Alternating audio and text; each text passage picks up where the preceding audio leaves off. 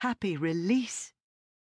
With a harsh halloo and a blare of his horn, the coachman turned into the yard and pulled up his strengthy beasts. The ostlers were at their heads in a moment. The coach door was pulled open, admitting a welcome blast of air, icy and tinged with the smell of horses. I drew a shuddering breath and waited for the burlier folk to quit their seats. Next to me, Martha heaved an unhappy sigh.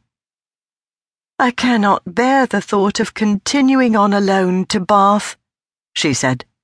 Perhaps I ought to have accepted my sister's invitation and passed the Christmastide with all of you at Steventon. Martha's sister, Mary, is my brother James's wife. It was to spend Christmas among our friends and relations in Steventon that we had ascended the stage this morning. Martha, however, was fortunate in a pressing invitation to Bath, and must bear all the indignities of a public conveyance until well past nightfall. We were to transfer to private accommodation here in Basingstoke for the final four miles of our journey. James had promised to send a man for us. I glanced at the lowering sky the fall of flakes only increasing, and fervently hoped that my brother had elected a closed carriage over his usual donkey cart. Pray take the hamper, Jane, said my mother briskly, holding out her hand for her reticule. I'm sure the good man at the Angel will overlook our nuncheon, provided we offer custom in another quarter. I shall order hot lemonade to throw off the draught. At a few pence per draught, this should hardly supply the loss of a fine dinner in a private parlour. But Mr. Fitch, the Angel's publican, was unlikely to expect much from us in any case. Four ladies of shabby genteel appearance, ranging in age from thirty nine to seventy five, and travelling upon the common stage, are unlikely to loosen their purse strings, even if the purse is netted of silk. Martha was already supplied with a steaming mug of what I suspected to be mulled wine. As the coachman would stay only for the change of horses, she could not spare a moment for the angel's interior. I gave her a swift hug and wished her joy of the Christmas season in Bath, which was likely to be far more festive than our own.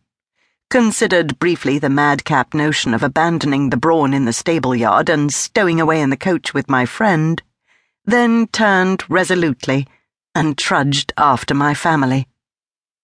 Novelists, I reflected, are rather apt to pass in silence over the rigours of travel. Our heroines are generally accommodated in private carriages, complete with fur lap robes, enormous muffs, and hot bricks to their feet. They travel post, with private teams of horses at every stage and invariably are pursued by a rogue so handsome and dangerous as to render them insensible for the better part of the journey.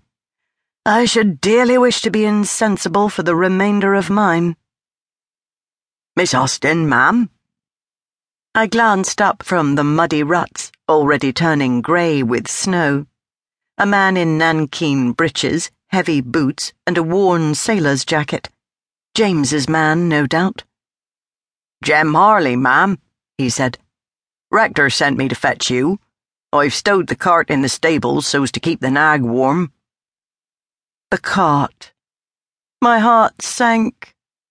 Four miles through open country at a snail's pace.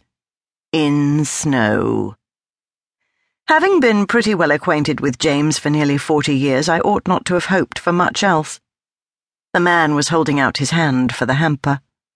Pray partake of the contents, I urged as I handed him the basket. I am sure you will need fortifying for the journey ahead. Dusk comes swiftly in late December, particularly when the sun is obscured by a heavy layer of cloud.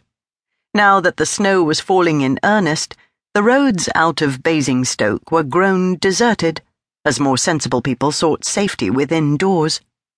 I am sure that our driver Jem could hardly see beyond the nose of his nag. He did not complain or mutter oaths, however. Indeed, he uttered not a syllable, his shoulders hunched and his gaze fixed on the road. The unfortunate horse moved at a walk. Given the weight of our baggage and ourselves, I was surprised that it moved at all. It was nearly four o'clock and growing